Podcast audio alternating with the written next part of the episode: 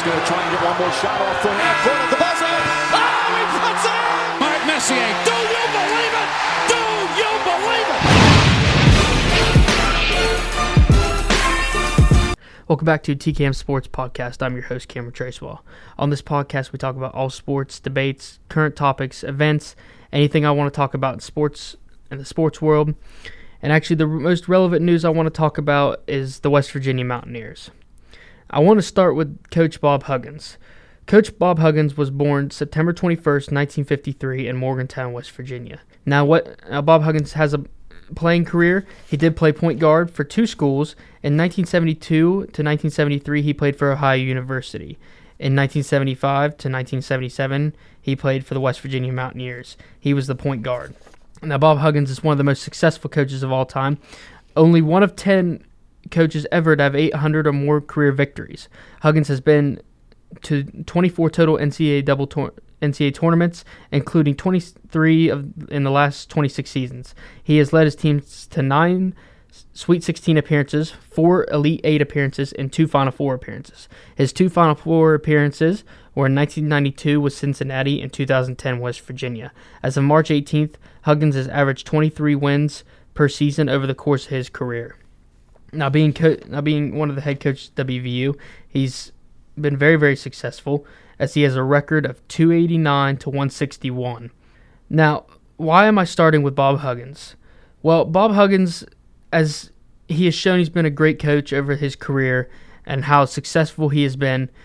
I'm going to say that this could be a chance if Bob Huggins doesn't get together in the next few years, that Bob Huggins might not be the coach at WVU anymore.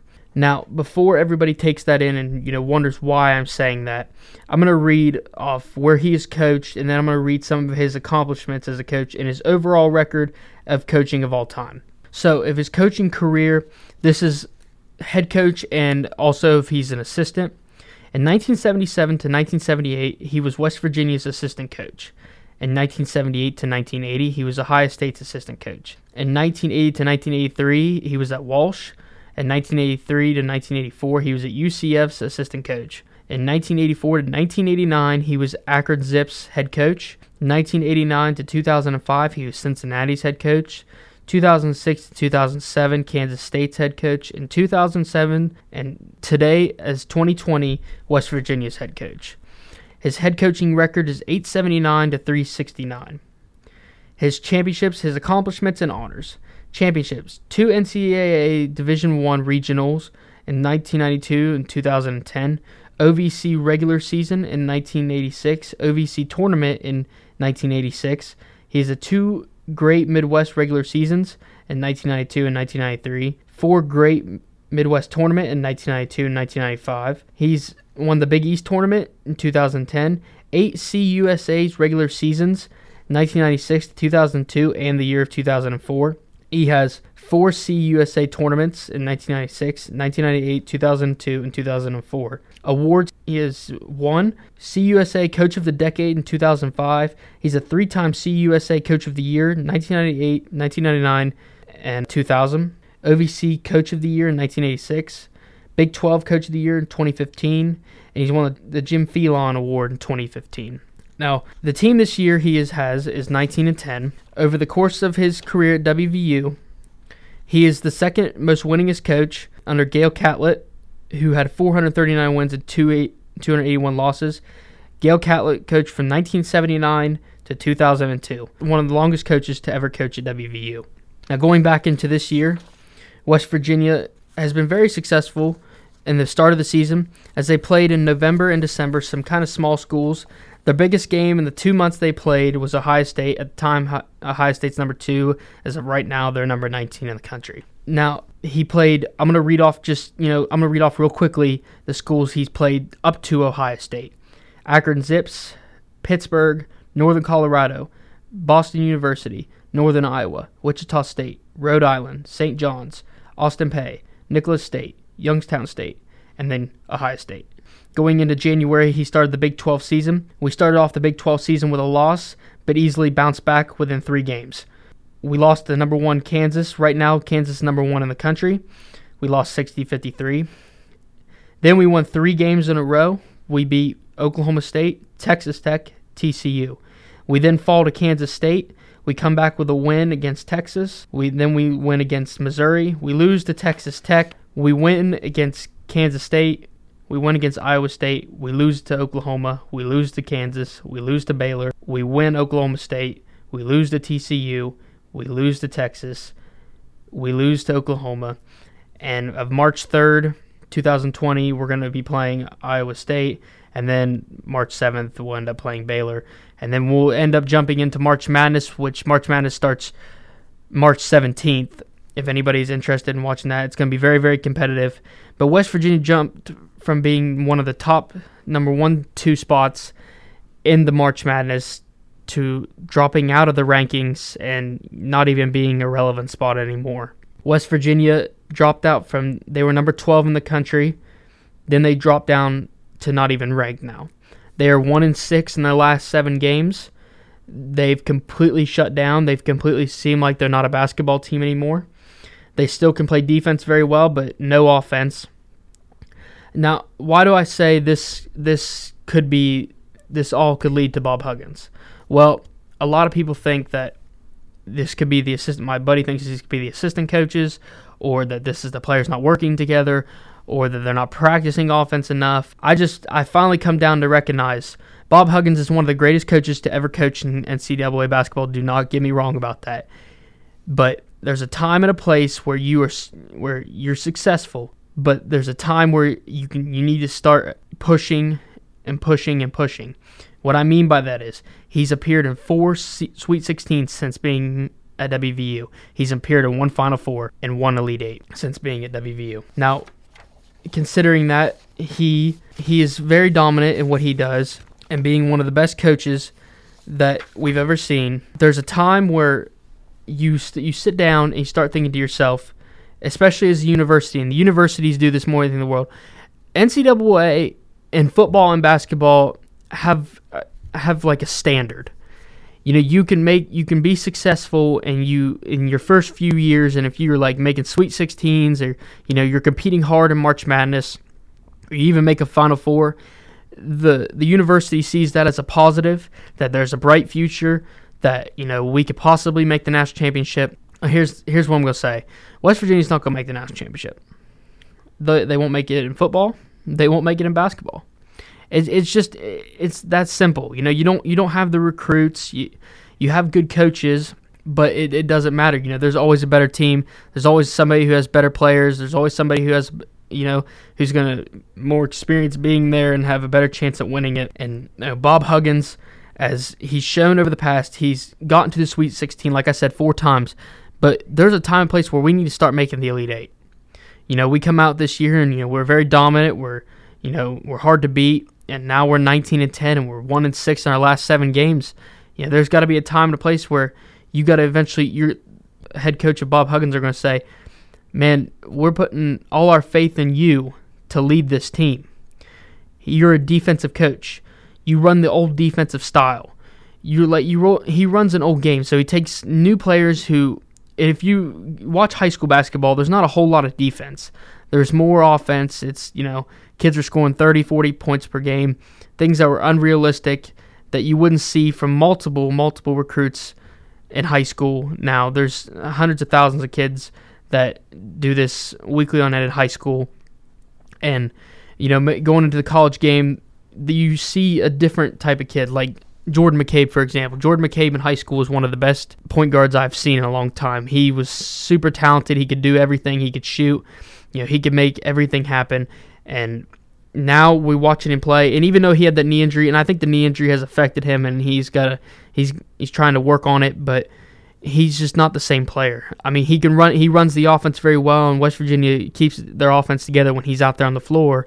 But he, when he gets out of the game or he's not shooting very much, he shoots like five. He shoots like five or six shots, and you know doesn't hit that many.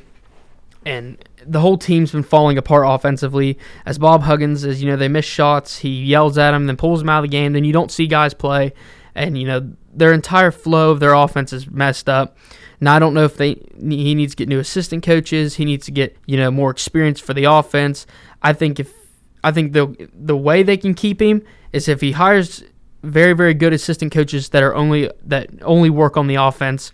They work on the offense and he implants some defense in it. He can't take players and put them in a defensive system and not expect them um, and then expect them to have, you know, very high excellence on the offense. That's not how this works. You have to, you know, work both sides of the floor. He just he needs to figure this out because here's what's going to end up happening. When he went to the Final Four, John Beilein recruited all the players that were on that Final Four team. Those were John Beilein's players. Those weren't Bob Huggins' players. John Beilein is a great offensive mind. Now everybody says, well, everybody could say, well, why was John Beilein not the head coach? Well, John Beilein was not, you know, not that. He went somewhere else first of all, and you know he was more successful at other places. And being at West Virginia now, having you know getting the opportunity to get Bob Huggins back, we all knew we could be a better defensive team. As he has proven in the past that he is very successful in the defense, but on the offense, you've got to be successful, especially in this day of age. Like if you look at the NBA, and I'm gonna take the NBA for example, and I know a lot of people say college basketball is different from the NBA, but you know all the superstar talent that comes out of college basketball ends up going to the NBA. I'm gonna specifically point out a certain team, the Golden State Warriors. Why? Now the Golden State Warriors, the reason they were so successful, they have the best shooting backcourt on the planet. They didn't need to rely on defense to win championships. Obviously, they, they couldn't rely on defense to win the 2016 championship. But it, what I'm trying to say is is that they shoot lights out. They outscore everybody. They were beating everybody because they could outscore everybody. Because once Steph Curry pull, once Steph Curry got past half court or Klay Thompson, they were a threat as soon as they got past half court. Does anybody know that West Virginia is not using their shooters like they should be? They they're not like they're not rolling together. They're not passing the ball quick enough. They're taking contested shots. They're taking shots that they shouldn't be taking. They're hesitating on the open shots. They're not hitting shots, and it, it's costing them. I just don't. I don't think they're in an offensive flow.